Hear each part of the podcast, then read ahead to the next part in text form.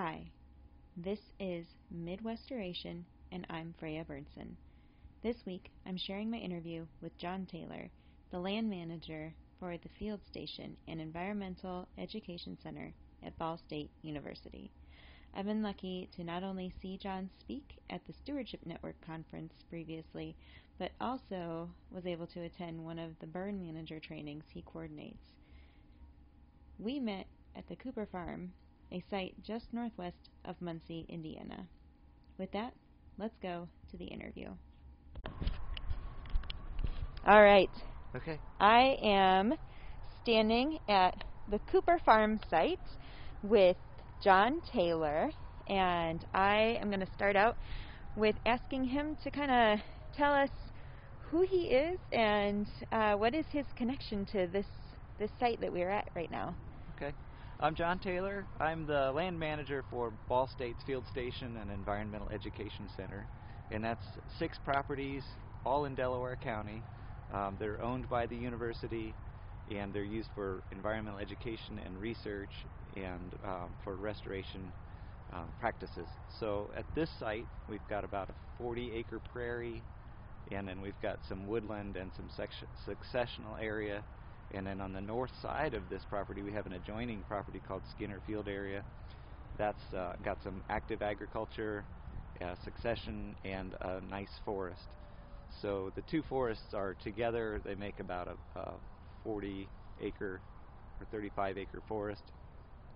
And then the, the prairie on this side is used for research. And uh, we also do the prescribed fire and wildland fire training here that the National Wildfire Coordinating Group certification red card, um, and then the prescribed fire for managers that the DNR puts on. Uh, we are able to do that here. We're able to offer that to our Ball State students that are going into uh, ecology and environmental science fields, as well as um, the community. So it's hard to get that training in the community. DNR offers it to DNR, Purdue offers it to Purdue, but here at Ball State we're offering it every other year to pretty much anybody who's interested. Um, I know that you yeah. you took the training two years ago here, uh-huh. and uh, did the live fire exercise. Mm-hmm. So we have, like I said, 40 acres of prairie that's restored from uh, meadow that had been at some point used for agriculture, and then for uh, a number of years was just um, mowed field. There was a, an area that was planted into trees in I think 96, 97, but there wasn't a clear plan for what that was going to be used for eventually. The trees were in rows. They were getting too big to start moving out onto campus, so we salvaged as many as we could with the grounds department and their tree spade, and we planted some up around the Cooper house and oh. onto campus. But the rest of them we ground down and used the the area that those occupied as part of our prairie restoration project. So in 2000 2002, I planted the first five acre patch. In 2003, I planted the second five acre patch, which is what we're standing next to. Uh, fairly diverse seed mixes, so it was expensive. Um, we had a huge teasel problem in the other areas, hmm. especially the lower, wetter areas, and it's very clayey soil. So managing that, I learned a lot about managing teasel mm-hmm. uh, and how to approach uh, prairie restoration. I know when I worked at Spence Restoration Nursery for a couple of years before that, uh, the easiest sites to convert to prairie were active agriculture hmm. because of the weed suppression that the farming practices do. Oh. I, I, didn't have that here, so I, I, made it up as I went using the best science I could could find, and it, it was quite an effort. But we did manage to suppress most of the teasel, and um, 2013, uh, Tim Carter, a wildlife biologist here at Ball State, wanted to do a uh, dormant season versus growing season burn um, strategy to see the uh, effects on the small mammal populations. Hmm. So, set up an experiment. We divided up the 40-acre prairie into pieces.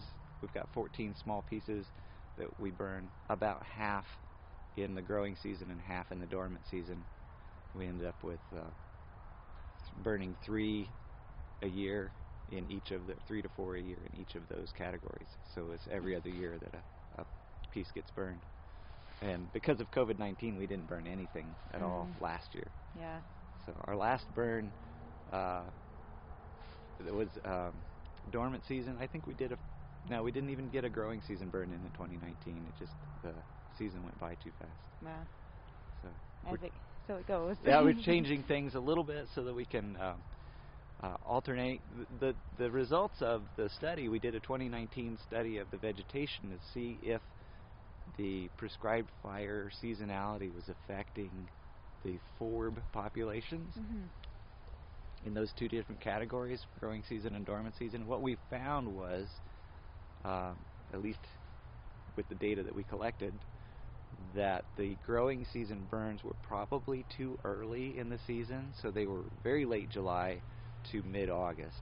Um, the latest one was in September, and um, going back through the data um, made it clear that our our thoughts on are we increasing forb diversity and, and density in the in the growing season burns or decreasing. We were decreasing the native perennial forbs and increasing the annual forbs and Mhm. the cool, cool season grasses, which is not what we wanted to Yeah. do. So we're going to switch that up. I'm going to uh, burn later in the summer, so late September, Mhm. beginning of October, and I'm switching those part those uh, patches so that we can try to reset those. Yeah. Another thing that was really cool that we were able to do. So I I use GIS a Mhm. lot. I'm not a a great GIS practitioner, but I've a- been able to do some things with with GIS, and one of them was to uh, set out plots in the prairie and um, till till those plots or five by five meter plots and put in seeds from a diverse forb mix Mhm. because when I planted, uh, like I said, the the first 10 acres we did were a high dense or high forb diversity mix. The rest of it to manage the teasel was mostly grass, Mhm. and I did an overseeding with forbs that didn't work very well. I see a couple deer running out of the Oh. prairie. Overseeding with forbs, and uh, that didn't that didn't take. And I've learned that you can't really seed forbs into a dense grass area. Mhm. It's just too much competition. So tilling those areas five by five meters and then seeding them with the forbs, I'm hoping to be able to see a lot more forb diversity spread from those areas, but also attract pollinators into those areas. And with the GIS, I'm able to keep track of exactly where those are Mhm. and monitor those over time. So we have like 96 five by five meter plots spread Nice. throughout here, which is really cool to be able to come back and, and see specific areas. I know exactly what I planted. I know when I planted it. Mhm. They were all planted at the same time.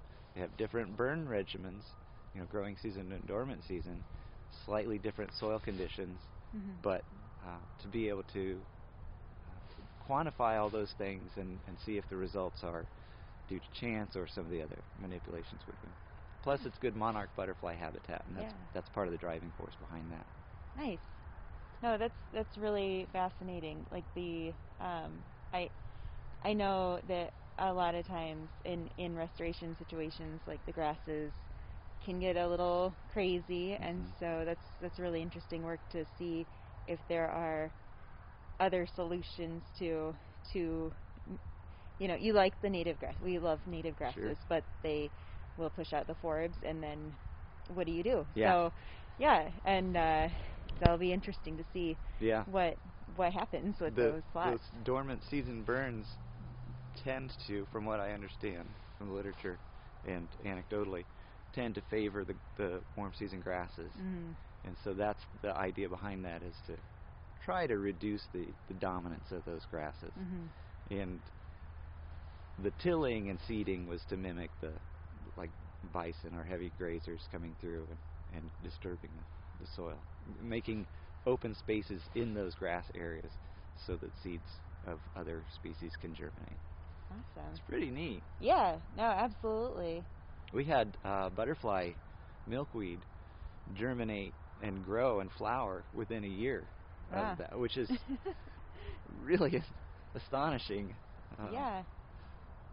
And uh, and you mentioned the the teasel problem as well. Yeah. And looking around and uh, um, just from from you know the the line of sight where we are, it looks like th- it's not not nearly as bad of a problem as it probably was. At, right in at this here. area, Yeah. it's not too bad. There are some areas where it started to come back, but I got rid of almost all of it, Mhm. which is that says a lot. It Yeah. took a lot of effort to do that, and uh, applied chemi- chemicals when Mhm. needed, and at the, of course, the right rates and, and frequencies. But um, if you miss it, it's a problem. So Uh-huh. things have gotten busy, and there have been some spots that I wasn't able to get back to, and it's it's coming back in those areas. So I'll have Mhm. to target that. Again, with the GIS, I can I can put in a point using Survey 123, an Mhm. Esri product, and then I can have that show up in a map, and then I can make an assignment in what's called uh, Workforce, Hmm. and I can give that to myself or to a student to go out and do some particular management. Nice. And uh, even working with volunteers with the Red Tail Conservancy, they're going to start using some of those same applications. So volunteers can get an assignment on their smartphone, Mhm. or they can put in some kind of a item that they see, like a tree across a trail. Mhm. They notice, and then the, the managers can can know what's needed when. Nice. Yeah, Oh, technology has changed a lot. Yeah, and uh, I mean any anything that can help with this work is is great. Right. So that's that's good. Good. And my students learn how to do this so that when they come and it's it's nice I'm in a weird position. I I am I run the chainsaw and and a tractor and I also can teach classes and Mhm. do research and do publications and, and present at conferences and um, advise students on internships. So I I have a lot of different hats that I get to wear Mhm. and it's fun and challenging, uh, and it's kind of uh, a way to integrate all of these different, uh, making it real, making the the science that you get in the classroom come alive on the landscape. So Yeah. I'm excited to get to do this work. No, that's awesome. And uh, so, yeah, I mean, you, you touched a little bit on um, your background uh, prior to here um, with with Spence Nursery. Um, what uh, what was your path to Yeah. to kind of get to where you are now? So I grew up in Anderson, and my family would go camping up at Pokagon State Park. hmm and as a probably eight year old or so, uh, kind of latched on to the naturalists up there. And a little Mhm. bit later, uh, you know, got involved with the Park Patch program, Mm. uh, junior naturalist, and then Hoosier ecologist programs. I don't know if you're familiar with that, but, Uh-huh.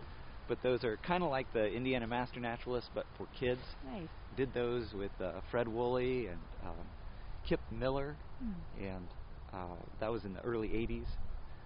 And then I had a really amazing uh, biology teacher in ninth grade, Cheryl Myers, Mm. and people in this area will know her. Uh, she has been a very active uh, person in the White River cleanup after the big fish kill in the late 90s, and start and has been really a voice of reason behind the whole uh, Mounds Lake dam proposal that would destroy the uh, the nature preserve at Mounds Park, and and it, it's just a terrible idea. But she's been uh, excellent at helping people understand what's at stake and Mhm. what the real costs would be uh, to doing something like that.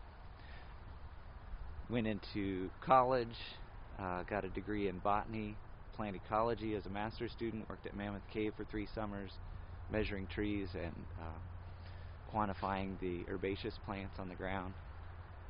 That was my first introduction to GIS, where we uh, kind of quantified what the landscape positions were and what what the um, what the chances of any particular forest community type being in a particular location based on soil, geology, bedrock, s- cloud, slope aspect, and those things.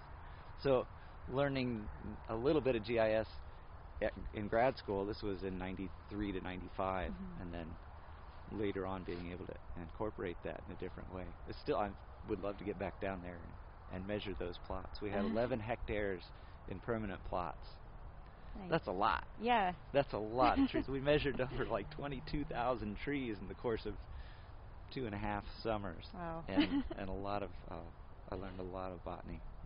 Went from there to uh, Indiana DNR nature preserves for a little while, just uh, a season, and uh, USGS uh, Biological Resources Division. Learned a lot of botany up at the dunes, Nice. and then went to Spence Nursery after that. Mhm. And actually, in, I, I spent a little time at the Hoosier Orchid Company in Indianapolis. Not, you know, they're out of business now, but learned a lot of orchids, which has come in handy Mhm. uh, working at Ball State because we have the Rinard Orchid Greenhouse, and that is the largest collection of species orchids associated with the university in North America. Cool. Quite an impressive collection. Yeah. It's open to the public. It's a, a, an amazing facility, and coming back to Ball State, knowing a lot of the orchids, I was able to to appreciate what we had, and, and uh, I think it made me better suited for the job. Nice. Yeah. Yeah. No, that's that's really neat. I'm gonna have to look into that. I've Yeah. never heard of the Yeah, the collection before. Yeah, it's open today. Um, and then having the other greenhouse background with Spence Nursery, and um, I I actually hired into Ball State to take care of the of Christy Woods, which is our campus uh, forest, Hmm. and uh, we have a teaching and research greenhouse there, and that is to support the biology classes Mhm. And natural resources classes, and there's a research component of some. We have a professor who does research on, uh, let's say, soil chemistry, uh, particularly like um, metal pollutants in soil, and and what are the um, effects of plants. There are other components to that research, but he's looking at like phytoremediation, which is an interesting topic, and he's been able to use the the greenhouse for that as well. Very cool. So I work with some amazing people. I work with uh, Sherry Grant, and her background is primarily wildlife, but she's also uh, a great botanist, and she um, was a naturalist at Summit Lake for a while, Hmm. a seasonal naturalist for a little while. So she's got all the interpretation background, education. She's a certified um, educator, and an amazing greenhouse person. She runs the teaching and research greenhouse. Does a really remarkable job. I work with Cheryl LeBlanc, who came from uh, um, a background at SUNY in New York, the Hmm. uh, forestry school, and has run the uh, orchid greenhouse for years, like 25 years, I think. And she's an amazing resource uh, for orchids and, and ecology, and quite an artist as well. She does a lot of illustrations, uh, botanical illustrations. So I really am happy to work with them. And, and recently we hired uh, Erica Forstater, and she actually lives here at the Cooper House, watches over the property, and she's our environmental educator and works with a lot of children, school groups, and community. So that's that's another nice component of the of the job. Mhm. Uh, Nice. No, that's that's wonderful, and having that, I know, connection to to the area, and then it just uh, uh, the community you work with is is is awesome. And Yeah. uh, I've heard nothing but but good things about the programs here. So that's yeah, awesome. we work well as a team um, on uh, on so many different aspects because it's so uh, wide ranging Mhm. and uh, it's enjoyable. Coming to work is is fun. Yeah. So this is one of the six properties, the Cooper. I call it Cooper Skinner Farm because they Mhm. are adjoining, although they have different management, different uh, different approaches. I don't do a lot on the Skinner side, but I, I spend a lot of time here at Cooper. But uh, Miller Wildlife Area is another property. It Hmm. used to be called 16 acres. Uh, it's just a part of the White River Oxbow, and um, it's a floodplain forest that's terribly overrun with honeysuckle. Mm. And I've made strides to eliminate some of that, but it's it's a lot of work, a lot Mhm. of physical labor, and expensive. Uh, sometime hoping to get a grant to to do more with that. I've submitted one grant proposal, didn't make it that time, and I'll try another one in Mhm. a year or two when things slow down a little bit Yeah. and we have of course, Christy Woods I mentioned, and that's a 17-acre property, and Mhm. it's, it's got quite a bit of infrastructure, the the greenhouses plus trails and Mm. fence and a couple of buildings in there. Uh, then we have Hults Environmental Learning Center, which is a 100-acre working farm, 50 acres in ag production, and it's got a, a forest and orchard and pond and trails and an amphitheater. And it's, it's actually got a house and barns. Mhm. This has a Cooper Farm has a house, so I I'm kind of a landlord too. I have those things plus I, I act as a landlord and do minor minor repairs or or call in work orders for larger repairs that I can't do myself. So those are those are interesting parts of the job Yeah. too that you don't really think about. Yeah, Hults Environmental Learning Center, 100 acre farm, 50 acres in agricultural production, house and barns and trails and all of that stuff. Um, hoping to convert that agricultural land into uh, like a conservation reserve program, something to take it out of agriculture and put it into a native habitat. Mhm. Eventually, I would love to see it be reforested. So that's that's further down the road, I think. But Mhm. it, I have my eyes on that. Same with the the little bit of uh, agricultural land here at the Skinner Farm. Mhm. Would like to see that put into some kind of conservation practice that's better for the soil and the wildlife. Very cool. And last but not least is the Ginn Woods property, which Mhm. was settled in like 1830 by John and Isabel Ginn. They're Irish. They were Irish immigrants. Uh, they came through Pennsylvania and Ohio. They stopped there for a few years and then settled here in Delaware County with I think it was 800 acres or so. One of the first families to move into the to the area a- at least outside of the Muncie proper. 1830 is still really early. Uh, cleared a lot of land Mhm. and parceled it out for different things over the years, but a portion of it stayed wooded, Mhm. and that was always referred to as Ginn's Woods. And in 1970, uh, the great granddaughter of John and Isabella Ginn basically donated it. It was a bargain sale. It was a dollar for the for the land Ah, to Ball State, yeah. And uh, three other parcels followed that. Like uh, it was a 64 acre, and then 40, and then 40, and then 10. So we have. I might have the math wrong, but it's 165 acres of protected land Mhm. and it's basically old growth forest. There's not been any history of logging or grazing in that in most of that area, No. Which is phenomenal. Yeah. This is a heavily agriculturally dominated area. Everything has at least been cut over Mhm. or had cows or pigs in it. Even Christy Woods on campus had cows and pigs in it. Yeah. But and even here at uh, Cooper Farm, I'm sure Mhm. there were cows in it. But the Ginn Woods was not.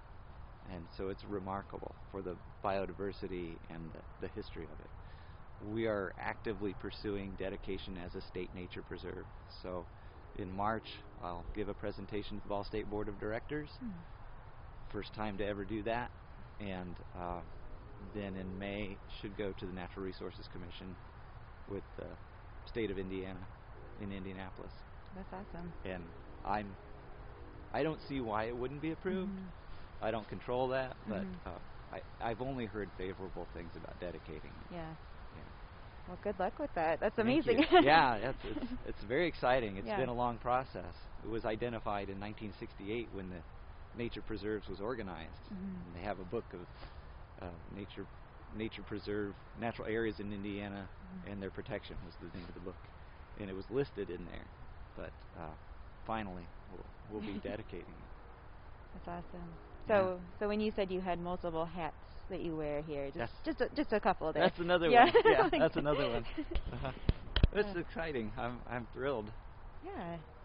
Yeah, that's that's awesome. So with this site at the Cooper Farm, um, you talked about the the history a little bit.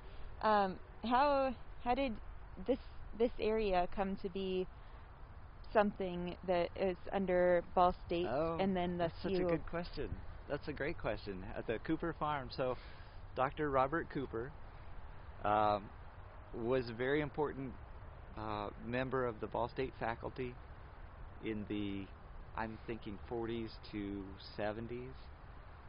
Uh, so he he was a professor in the biology department. It was the science department at the time. He worked with Otto Christy, and, Hmm. and Dr. Christy is the one who was our first, um, one very first science people at Ball State. Eight, 1918 is when he started. But Cooper was a, uh, an interesting person. He he was a pilot. He would take sometimes he would take people to go see natural places. Um, he started, or at least was named after him, the Robert Cooper Audubon Society, which is our local chapter of the Audubon Society. And the Cooper Science Building was named for him, so he was very important. He owned uh, the property we're standing on. He and his wife lived in the house. Uh, the Westminster Village was actually on his his property, which is the retirement community across the Hmm. road. And he donated, I think, 39 acres with the condition that if he and his wife ever needed to, they could they could live there. Um, and his wife did actually live there. I think he passed before he needed to go to a long-term care facility. Mhm. But she was there for a number of years, even when I was a, a graduate student. I think she was was over there. The rest of the land, um, there was a 1950s forest plan for making the forest produce better quality timber. Hmm. Uh, so that was kind of the aspect that they were considering there.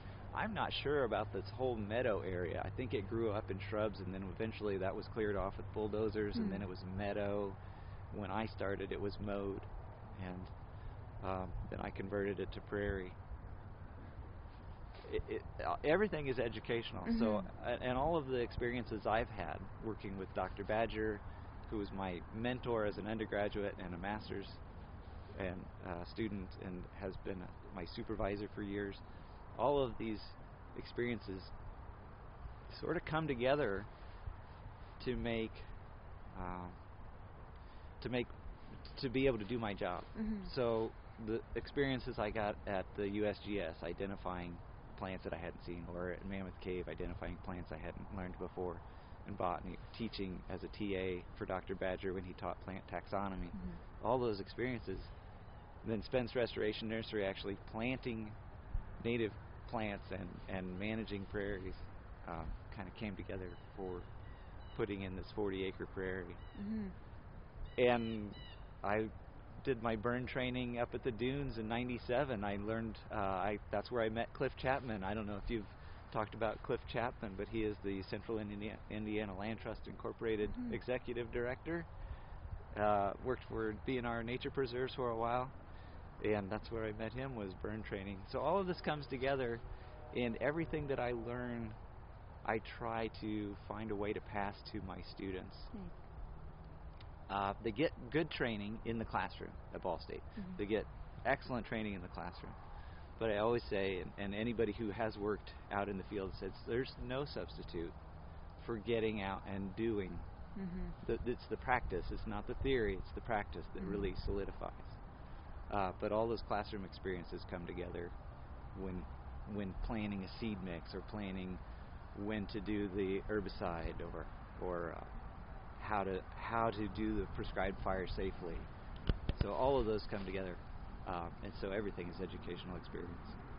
Yeah, and everything builds off of itself. And Yeah. uh, just, I think it's it's so neat to hear your experience of, of working on this site and how it's changed and how you're still working on like on learning how to you know accomplish the results you're you're seeking and uh, it's like a never ending never ending source of, of learning It never ends, and I can walk through here and see things that I need to do, which is great to have that that uh, cell phone app now because Mhm. if I see something, I can just put it in my phone. I don't Yeah. have to hold it in my head because there's too many other stuff competing for that Mhm. that attention, um, and then I can organize. But yeah, every, it, it all just comes together. Even things that you wouldn't expect to come together. Mhm. Like uh, I have uh, I have some background with uh, I had an exchange student in high school, and that person influenced me uh, to go more toward a biology degree than natural resources. So Mhm. I got a bachelor's in botany and a mas- or in a, and a minor in uh, Spanish and uh, natural resources. Nice. So, because I always wanted to be a naturalist, Mhm. and and I get to do that, and but I have the strong botany background and plant ecology background that allows me to do these other things. Nice. Yeah. Yeah. Very cool.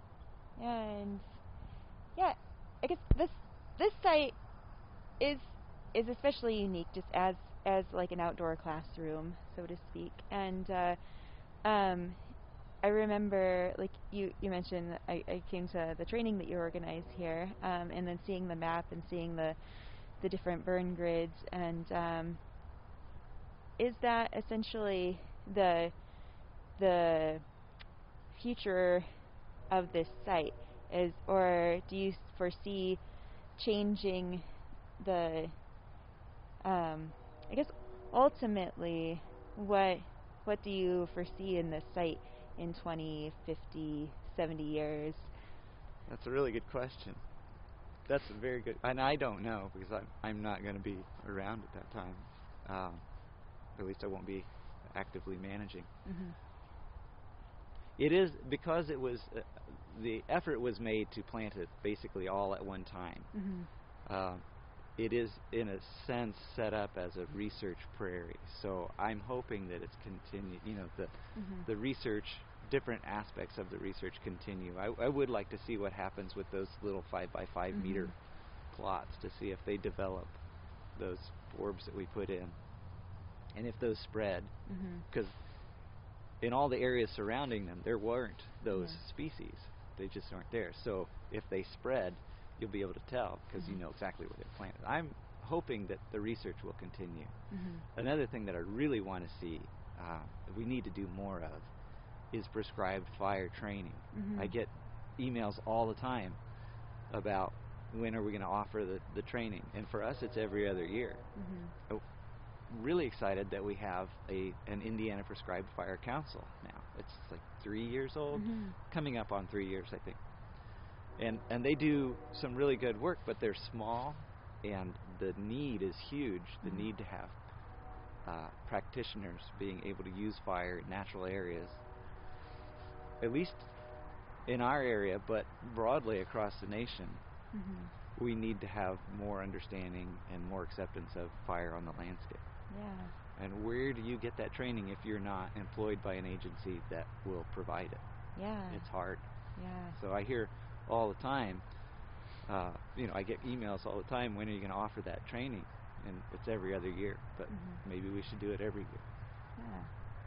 No, for sure. And uh, just, I mean, public perception too of of prescribed by burning is is fairly mixed. Yeah. Um, Do you find the the local community is pretty Well, welcoming? yeah, actually, it's it's pretty interesting because we are right, like I said earlier, right across from a retirement community, Mhm. and we when we burn this prairie, and it depends on when we do it, the the smoke column can Mhm. be huge. It- when we burn in late July or early August, and all that moisture in those plants, even if it's dry, they're still not dry like they are in March Mhm. and it puts a tremendous column of smoke in the air. Yeah. And I haven't had negative feedback. I haven't heard people complain. Now, awesome. I don't get on the internet and look for that. Uh-huh. So it could be there. I'm not hearing about it. But Mhm. But nobody's contacted me and said you guys should stop doing that. Mhm. Uh, so either they don't care, which is possible, people Mhm. are busy and they're not affected, or they know that this is something that's educational Mhm. because it is associated with the university. Yeah. And uh, we could probably do a little bit more publicity about it, Mhm. but it's it's been happening for almost 20 years here, so Yeah. I'm I'm encouraged that we haven't had a lot of negative feedback. No, that's that is wonderful. Just um, I, I I feel like once people are kind of people outside of the field or or loosely associated with it, once they understand that someone is a professional and they're burning, they they learn that it's okay. Yeah, I think that's that's a big part of it. Early on when we started, we were able to involve the uh, Gaston Volunteer Fire Department, Mhm. which is we're just we're just outside the city limits right here. Mhm. Um, and two of the top people at the Gaston Volunteer Fire Department are the facilities managers at Westminster. Oh. So, i- and we did educational programs over there too. Mhm. We explained what we were doing and how we were going to do it and, and the purpose of it. And, um, you know, obviously the a lot of the residents that would have been there at that time are no longer are are no longer there because that was almost 20 years ago, Mhm. and uh, we've we've only had support from from Westminster. Nice. Yeah. No, that's that's good. That's a huge a huge part of of the work is community support, or Yeah. at least community tolerance. Yeah, you know. right. But no, that's that's good. Yeah, and Um, occasionally there'll be a newspaper article. When we did this training two years ago, there was uh, a little bit of publicity that went with that, and the Mhm. newspaper uh, wrote a story about it. Mhm. So at least there's some awareness. It, it may be increasing somewhat. And then with the fires last year in California, and they're even talking about fires right now, uh, severe weather. I don't know Mhm. if it's happening today, but they were predicting that. Uh, I think people's awareness that pers- that there needs to be burning from time to time, or you get this massive buildup Mhm. of fuel, and that's not this environment, but it, it plays into that same understanding of ecology. Yeah, yeah, because if you know, at least for for Midwestern general burning, you're you're still trying to knock back uh, buildup of, of shrub material. Yeah. well, depending on your on your goals and stuff. So it's it's it's similar in Mhm. in theme. yeah, Um, and I don't think that that I don't think there's a lot of understanding of invasive species Mhm. in our area, but Mhm. that's that's changing too, and that's one of the reasons that we burn is because the invasive species, Mhm. the shrubs particularly, um, can be problematic. That's changing. I'm ho- trying to help out. It's still early, uh, but the SICM Southern Indiana Mhm. Cooperative Invasive Species Management Program, or the the III Indiana Invasives Initiative, Mm. and so each county has their own group, and I'm on the Delaware County group. We're hoping to do more awareness um, activities, but it's hard with COVID-19. Yeah, yeah, yeah. It's changed changed a lot and just made a a lot of work for when things Yeah. calm down a little bit. Yeah. Just, uh, everything gets delayed a little bit. mhm. Yeah. Do you want to walk around a little bit? Uh, sure. So I don't know if you can see. There's a, a post over there, the red top on that metal post. Uh, oh, yep. yeah. yep. So we have a grid of permanent plots, and we set that out in 2002, I think. Did a preliminary study of what species were out here before I planted the prairie. And that goes all the way back to the trees. And then inside of the woods, we have another set of posts marking permanent plots. So we have 20 years of data or so on those permanent plots in the forest. And then in 2015, I worked with Don Ruch, and he's a botanist. And we uh, measured all of the trees above 20 centimeters in that smaller Skinner woods. So that's something that I really enjoy is mapping trees. Uh-huh. The the technology allows me to to record the location and then and then I can overlay it. So one of the things that I've recently been able to do is to get some aerial imagery. Mhm. I don't fly the drone. That's that's outside of my purview, but I've worked with a staff person here at Ball State who flew some and collected some imagery of, of this property and several others. And then I'm working with some some folks up at Purdue who've got some better equipment and some some more know-how on how to how to work with that. um, imagery.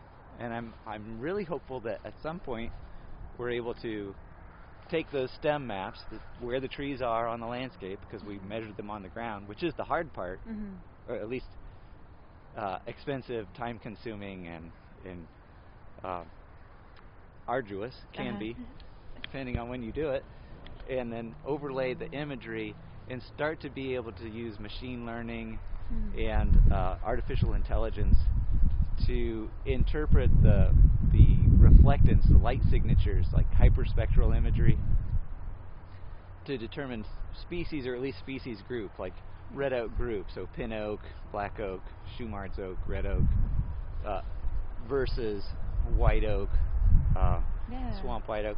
So to be able to use aerial imagery to pick out species or species groups, and then from there, there are a lot of questions you can ask. You can ask, how big is the crown on this? Mhm. If you can see the whole crown using, uh, for example, LIDAR, with the light Mhm. detection and ranging with the lasers, and figure out how big a tree is, uh, uh, how much volume it has. And if you have a diameter of that tree and you have a crown area, maybe you can figure out how much carbon is locked up in that tree. And do that for the landscape and figure out how much carbon is there in a forest. Wow. And then that ties into some of the things that we want to do with uh, carbon sequestration and climate mitigation. If we wanted to plant a forest, what would the end goal look like? How much Mhm. carbon could you pull out of the air with this mix of species over this much time? Questions that we don't have answers to yet. Yeah. But I'm I'm excited with the technological changes and the expertise that's that's forming out Mhm. there to start asking some of these questions early on, like how can we how can we pair up what we already know Mhm. in this area with what we can learn in this other area to start to ask questions that we haven't been able to ask before. Oh, that's that's really fascinating and and a really neat use of the technology. I've I've read articles where they have have tried to do a similar identification method with invasive species, but yeah, uh, right. Uh, they yeah. did the um, the Stewardship Network had a really nice uh, webinar where the, the, the and I wish I'd gone back and, and gotten that, but they're able to look at invasive species in like beach areas or um, nature preserves along the shore. yeah, See where is it likely that these invasive plants will come in, Mhm. and what would we look for, and then test that yeah, and go back. Well, this is what we saw. Let's refine it, and that's the machine learning is is able to help you refine what you're looking for. that's really cool. It's really cool. and uh, um, do you know? Uh, would you um, also tie in the um, vegetation variables within prairies as well to? trying to. Yeah. Trying to. Uh, a couple of ways we could do that here. We find those low spots, those swales in this Mhm. property. Um, target the the teasel that's in there, and I can see some teasel right in front of me because this is a low spot and it's just Mhm. right on the edge of of uh, uh, clay tile that doesn't work, Mm, and and that we don't really want it to work here. Yeah. but there are places where it uh, it stays wet and you can see the the change in vegetation, and that's where you would look for certain things. mhm. So just, I mean, that's the very basics of what you can Mhm. do with Nice. the with the GIS. But with the lidar, or at Mhm. least with the other, like some software, DroneDeploy is what I've used. Mhm. Um, it's able to give you a three-dimensional image based on multiple photographs. So it's not using laser, lasers. It's Mhm. just using uh, photo overlay, or not even overlay, uh, stitching them together Uh-huh. and getting a parallax. So you've got you've got three dimensionality. You can see where you're getting some shrubs coming in Mhm. and trees, and you can you can start to target those, highlight those on a map, and send a crew out. Mhm. And we did a lot of that this summer. If you look across here, uh, there are not any noticeable trees or Mhm. shrubs. This is not how it looked in May. Oh, yeah? we we moved a lot of we moved a lot of wood. Okay. Yeah. And since we weren't able to burn the last couple of Mhm. years, we had Yeah. to had to do something to catch up. Yeah. And of course, you can't burn right under trees with canopies because the fuel is decreased. Mhm. Very cool. Yeah, and uh, now that's that's neat. I uh, you no. want to walk a little bit more? Sure. Yeah. No, this is that's that's just a really cool project. Um, and then with with that, I mean, what what could you inform um, after you have this sense of of uh, or what what kind of management goals could you then derive from from that knowledge of being able to to use use that information to identify your species remotely. Yeah. So some of it is going to be uh, adaptive management. Like if you're finding consistently where you're just getting a lot of shrubs coming in that that are problematic, you can just target those areas more with herbicides at the right time of year because Mm-hmm. you're probably not killing the roots. Or I, at least for um, I'm thinking about garlic mustard and using the the GIS applications there. I can keep track of where a plant went to seed and follow up on that location for several years. Rick, I just couldn't do that if I am using paper maps in the Mhm. 165 acre forest Yeah. with no trails and really no topography. It's all flat. It has topography, it just doesn't vary. Mm-hmm.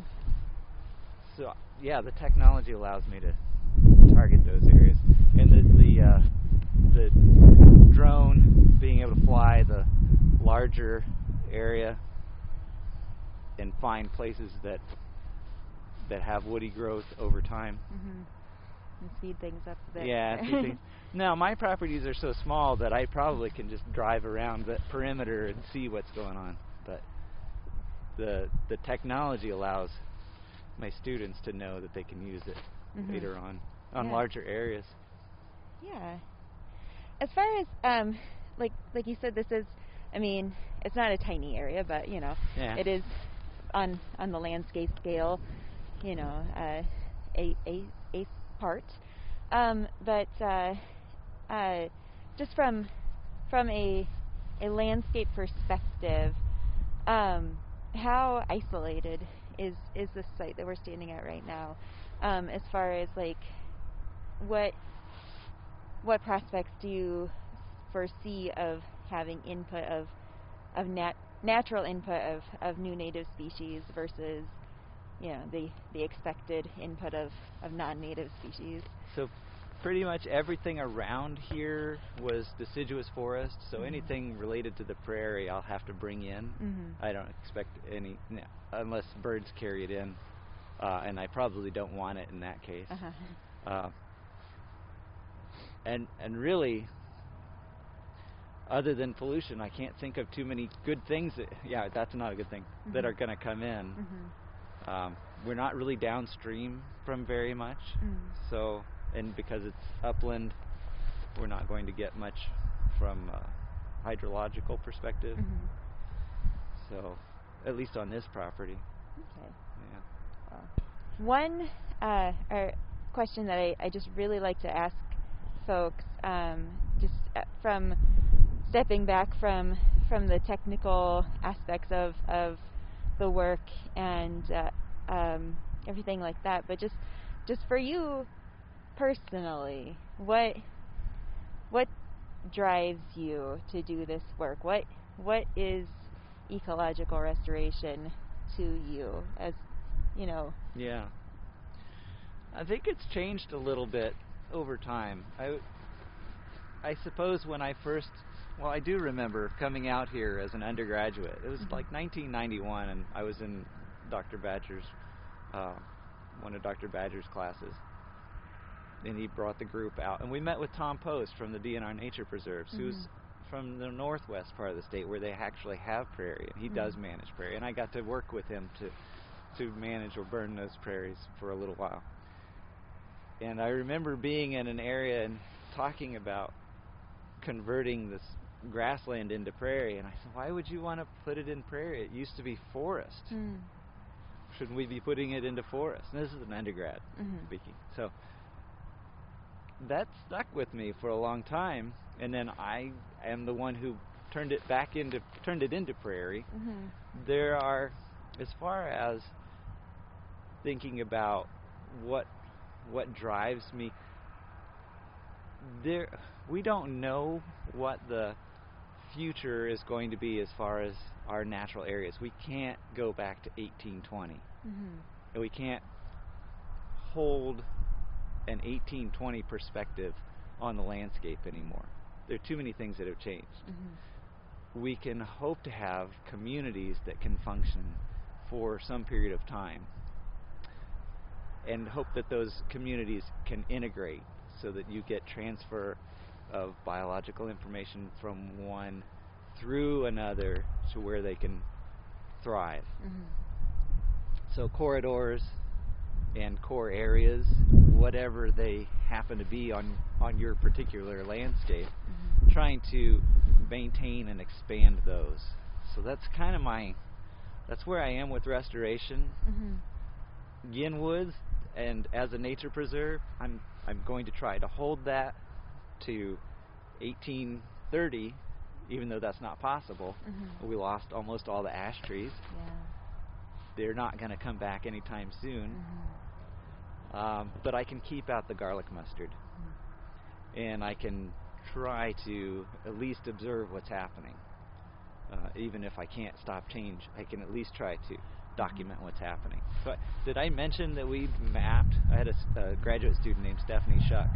She is the restoration ecologist and environmental educator down at Marian University now. But as a master's student, she drove up from Indianapolis every day to measure trees at Ginn Woods. We measured almost 5,000 trees in a summer, Wow. and uh, that was quite a lot of work, but it was fun. Mhm. It was a drought year, so we didn't have mosquitoes and we didn't have nettles, standing water or anything. But it was a big project. But Mhm. that's where that that stem map I mentioned came from. And we know what trees are where, and we can predict what will change. Mhm. Uh, at least if if we have another insect come through, Or worried worried about the beech bark disease and that that nematode that seems to be spreading through Yeah. Pennsylvania and West Virginia. Worried about those things because it's a lot of beech trees in that Oh area. Oh yeah. So what do I think of as far as restoration? I think it's it's going to be try to keep as much natural habitat, whatever that means, Mhm. as many native species as possible that will fit together into communities and connect those for as long as possible because things are changing too fast. Mhm. Yeah, things Yeah. are changing. Oh, nice. yeah, it's uh it's a really good good way to to look at it. Just realistic but, you know, hopeful. yeah, yeah. And then the idea of assisted migration comes in. Mhm. Should you be taking a plant that occurs south of where you are and moving Mhm. it north in anticipation that in 50 years the the the zone maps are going to match Mhm. that? And there's some argument for and against that Yeah. because is that going to be an invasive species? But we don't know. There's no way to Mhm. know. Yeah. Yeah. I'm a member of the American Chestnut Foundation Mm. which is really cool, and they're doing some amazing research that could Mhm. apply beyond chestnut trees to where we could start to consider restoration of of other species that are right now in decline. Mhm. Um, and chestnut wasn't part of the forest here, but knowing that that was a huge loss, and being able to do some restoration that involves bringing species back that should be on the landscape or should or were on the landscape and maybe could take another opportunity to, to be on the landscape again. That's exciting too, Mhm. and that's kind of restoration, but it's not restoration that that um, it, it's just kind of hard to plan for that too. Mhm. Yeah. What would that look like? Yeah. Like there's there's so many components to yeah. to keep in mind. Yeah, yeah. Fire is part of it. Yeah, Yeah. Yeah. Very nice. This is a really interesting time. Yeah.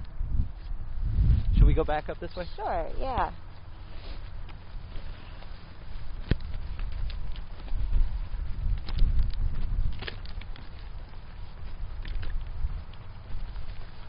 So we're we're going back up the center lane. You can see at the end of the lane we've got wood uh-huh. firewood. So when trees fall at Christy Woods, um, they often will fall across a path or out on the lawn, or you know sometimes they're just uh, overhanging the fence because we've got a lot of fence and we can't allow that to stay. So I try to at least get some of that wood uh, moved out here so it doesn't doesn't all stay on the floor. Uh-huh. I know we we want to keep some of it on the forest floor to recycle mineral and nutrients and that kind of thing, but it's just way too much for that little property. Mhm. So we bring some out here, and then it, it's available for people that want to make a donation for firewood. They can Oh. take some. Nice. And then the structure. oh, So we got this wind generator here, Uh-huh. and it powers that little building to the left of it. That is the uh, Straw Bale Eco Center. It was Oh. built in 2008, and it's uh, first load-bearing straw structure that we know of in Indiana. Wow. So it's not actually hooked to the grid, but it uses the wind generator and four photovoltaic panels, and then it's got a, uh, a hot water system that heats the floor.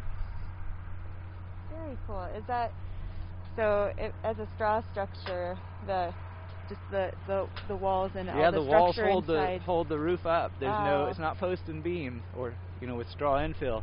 It's actually the roof sits on bales of straw, That's and it's got a, a stucco exterior that helps to it can breathe uh huh. Um, and, and so it's all other than like windows and and, and the metal roof. It's all basically uh, material that's available from from the site. Now that's that's really cool. Yeah. Um, it's and now since it's it's been there since uh, since 2008. Yeah, since 2008. So you've had enough time to like is moisture a problem with that at Moisture's not really a problem. What what this one experiences, Uh-huh. uh, it does. It, some of the roof overhangs were designed a little too close to Mhm. um, exposed wood, so Uh-huh. some of that has to be replaced, and, Ah. and it's getting a little bit of an overhaul to prevent that from happening again. Um, but the interior is still great. We haven't had any any trouble with that.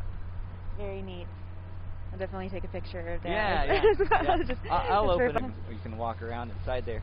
Um, it's interesting. One of the, or several of the people involved in constructing it Mhm. were international exchange students from Brazil. Hmm. So I've been able to maintain uh, a relationship with some some of the people that I've known from Brazil back and forth, and my family has hosted, I think eight or nine Oh, cool. Brazilian students, and so we're still still close with a number of them. But they helped. Some of them helped with the construction of this. We'll go around this side. We do have some of the stucco breaking off, so that has to be replaced. And is this used for programming? Yeah, except this year it's not because of the COVID. But yeah. Uh, we do have we've had meetings out here and classes out here. The Wildland Fire class, you know, I think they they took the uh, your certificates in here. ah. You go ahead. Thanks.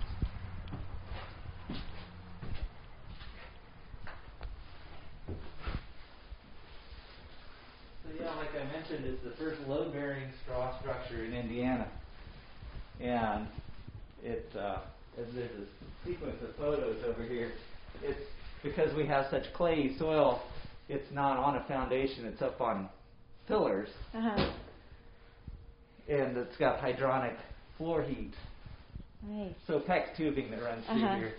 There's a water storage tank. It's got a uh, solar hot water collector system with a drain back fluid, and so it can store up that water. And it's got a battery room out here. Uh, and recently got some uh, lighting upgrades. When it was built, LED lighting wasn't easily available, Uh-huh. and now we've got it. Very nice. And then, is this the space is uh, That's just like uh, it's not a used attic, uh-huh. but it does have a separation between the the ceiling and the the roof. Cool. And there's a vent that can pull some of that air out Oh, when it gets hot. This is this is uh, this is really interesting and uh, So it's yeah the you, you think about a two by four wall is maybe like R 8 the insulation value. yeah This is like R forty. wow Yeah. yeah. With the door closed, uh, it can be really quiet in here. yeah I mean you can just tell the difference from I mean that that road's not that busy but like just coming in here it's just like yeah. completely Yeah. It's, it's basically silent. yeah no very cool Yeah. And it's nice because we can get Wi-Fi from the house. hmm So sometimes I'll come out here and, and do some work yeah if I need to. Nice. Um, well, is there anything else that you would like to talk about before we? Um, Yeah, I, I guess the the thing that I'm I'm most excited about is that I get to work with students uh-huh. who are are learning these things for the first time. Mhm. The they've had some classroom training. They might have had some experience before they come to Ball State, but to be able to pull it all together and to work in teams, to to have objectives like removing the honeysuckle from an area, or targeting teasel, or creating an interactive map Mhm. that they can can go out and work with. All of those different components, being able to work with students who are learning these things for the first time, it keeps it fresh for me. Mhm. I'm really able to uh, see what my priorities are through new perspectives and help shape the, a little bit of the direction that they are going. So I'm always excited to, to get new enthusiastic students to work with. That's awesome. I'd like to be able to expand that. I'm not sure how to do that, but I'd like to be able to make it so that more students who are interested in doing any field work get those experiences. hmm Very cool. No, Yeah. it sounds like you. I mean, not only do you have a fantastic classroom here, and I mean the outdoors part, Mhm. but just just everything that you do and the ideas that you shared. Um, I feel like anybody that gets to work with you is is gonna do great. yeah, we we maintain. I've had like 70 students over the years have worked closely with me, and um, I stay in touch with a number of them. Mhm. Not as many as I'd like to. I'm not really great with social media, Uh-huh. but uh, it, it it often is a very meaningful experience, and I'll hear from people that have worked for me a long time ago, and, and they'll say things like, "Well, if I could have any job, I'd want your job, but Uh-huh. I, I I'm doing this for now." Uh-huh. And this is the kind of job that you don't um, leave Mhm. easily. Mhm. There are really only two ways out of this job. oh, well, John, thank you so much for taking the time to, to meet with me and talk talk to me about the work that you do here and and your sites. Thank you, Freya. Thanks for making the uh, opportunity for me, and thanks for making it possible for people to learn about the kind of work that's that we're able to do and, and how important it is.